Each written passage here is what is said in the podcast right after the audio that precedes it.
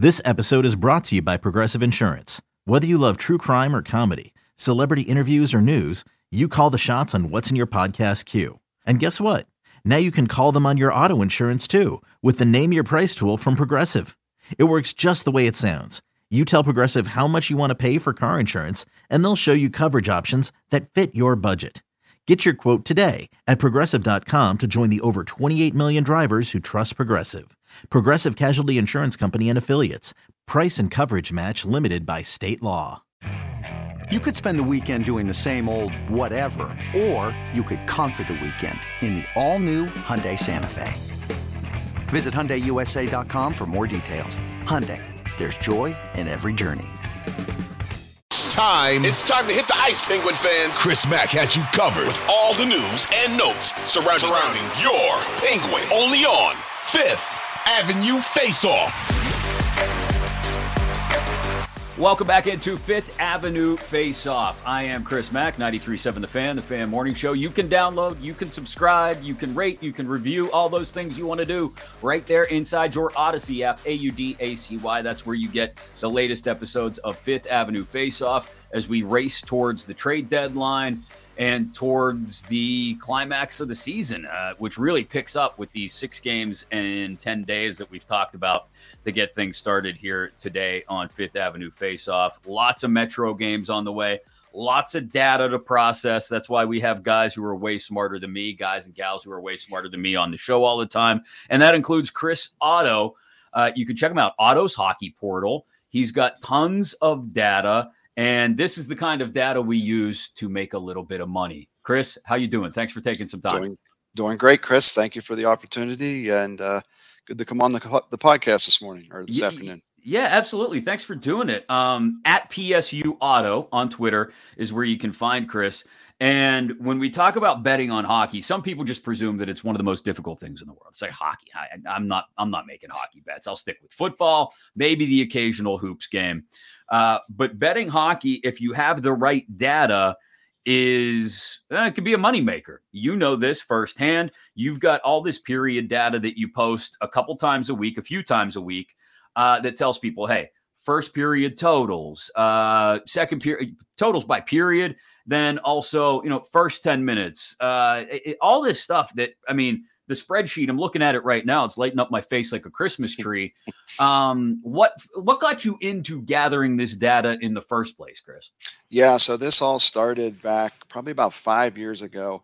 There was a trend, I think it was in 2018, where there were about six teams in the league that were going over in the first period at a really high rate. I think they were all six teams. Penguins were included in that. Uh, they were going over at about 70, 75%. And when those two teams, or when those six teams played each other, it was plus 90, it was over 90%. So there was a stretch, I think it was from about Christmas until the end of March that year, where I just tailed these. Um, I was watching it on VSiN, um, which uh, is a show out in Las Vegas, mm-hmm. and they were talking about this, and I just started tailing it, and it was very profitable that year. So then, then the following year, I decided nobody else was really tracking this. It was hard to get the information. Uh, so I just started doing it on my own. Um, that first year in 2019 uh, was we didn't have legalized betting here right. in PA yet, so it was really hard uh, to to figure it out. But I just continued to track it and was doing some stuff offshore. Uh, and then when the rivers opened and and the you know the sports book became legal, it got much easier to do. So yeah, it's kind of been a, something that I've been doing for the last five years.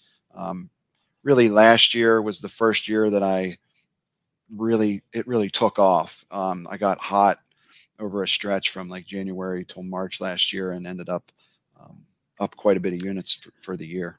What's the the the bet that I guess you find consistently find the most value in? Like I see that you track, you know, whether a team scores in each. You've got period totals. You've got first ten minutes. You've got the over one and a half in a period for you know multiple goals for a team. What's the where are you finding the most value? I guess consistently throughout the course of this, and then most recently, not just this season, but maybe confined to the last two to four weeks. Yeah, so I'll start with current. Right now, it seems we're on an extreme trend of overs in the second period.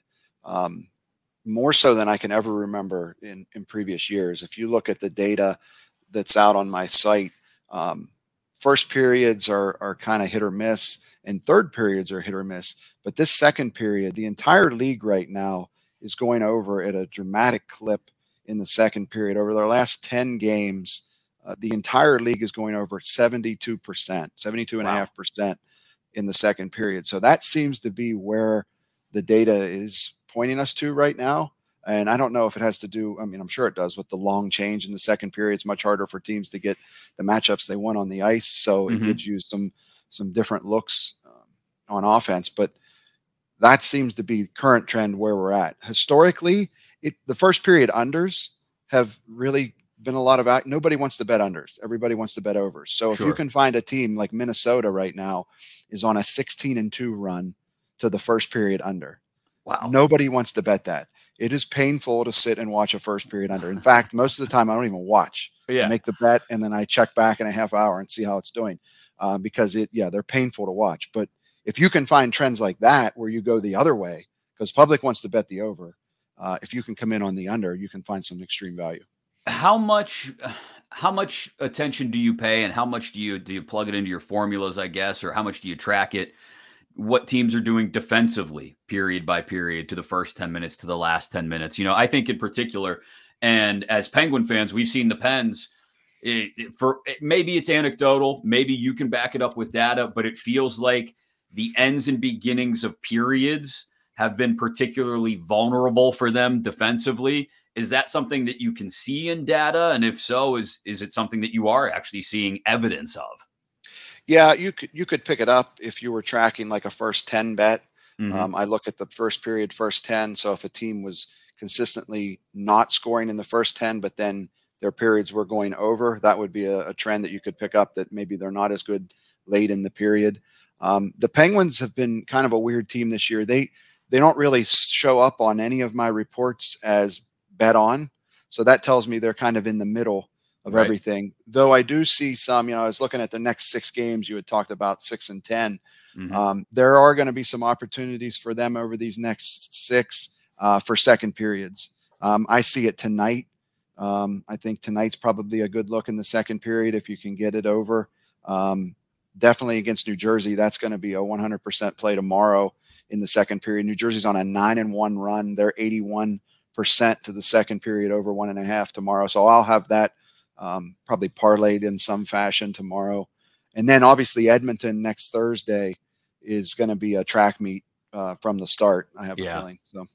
Chris Otto, you can follow him on Twitter at PSU Otto and go to patreon.com slash Otto's Hockey Portal uh, to get all of the data that he has there. You can subscribe to all of it and get an idea of where your bets should be going on one of the most difficult sports to bet on, really, unless you're sitting around tracking all the data like Chris is doing. And that's why you go to his site and get all that data. Um, when we, again, whittle it down to Penguins specifically, uh, you you make a note here, and and this is what I think is interesting. It, is it starts anecdotally. We see it with our eyes, but then your data is telling me that it backs up, that it tracks with what we see with our eyes, and that is the idea that the Penguins are still playing wide open hockey far too much. Um, when we see that, yet we know that if this team's going to succeed come playoff time, they're going to have to drill down and play Mike Sullivan style boring hockey, which is the way he wants them to play. You talk about the Minnesota Wild, the way they've played in first periods the last couple of weeks. You know, teams that are going to play tight, close to the vest. And again, I'll use the word boring because I'm okay with it. I'm a hockey fan and I'm okay to call it boring. Uh, sometimes boring hockey. Um, is the data backing up uh, the anecdotal evidence that this team just refuses to play the way they should, even in situations that call for it even more, like the second half of back to backs? Hey, it's Kaley Cuoco for Priceline. Ready to go to your happy place for a happy price? Well, why didn't you say so? Just download the Priceline app right now and save up to 60% on hotels. So, whether it's Cousin Kevin's Kazoo concert in Kansas City, go Kevin, or Becky's Bachelorette Bash in Bermuda, you never have to miss a trip ever again. So, download the Priceline app today. Your savings are waiting. Go to your happy place for a happy price. Go to your happy price, Priceline. Yeah, I would say that's right. I mean, there will be a point in time throughout the season. It happens every year when we get closer to playoff team time that the overs stop. You know, mm-hmm. there will be a time here where we probably have to ratchet back on the second period overs because teams are going to start to play a little bit smarter and a little bit more defensive as we get towards the playoffs. But yeah, I mean, there's a point that can the Penguins do that? You know, are right. they going to be able have the ability to play lockdown, um, defensive type hockey? Do they have the goaltenders that are going to be able to stop those shots whenever uh, they need them to? Because uh, you know, if you're not seeing shots on a regular basis, sometimes it makes it harder to to make the big save. So yeah, it, time will tell for sure. Without asking for proprietary information, obviously, um, how are you? How are you calculating goaltending, and how much work goes into calculating? Because in a lot of instances, we're not finding out who's going to be between the pipes until you know six, seven hours before game time. In some cases, yeah, it definitely plays a part. Um, I'll look at uh, the you know goals against averages to get a determination. You know, I haven't made any plays on the game tonight.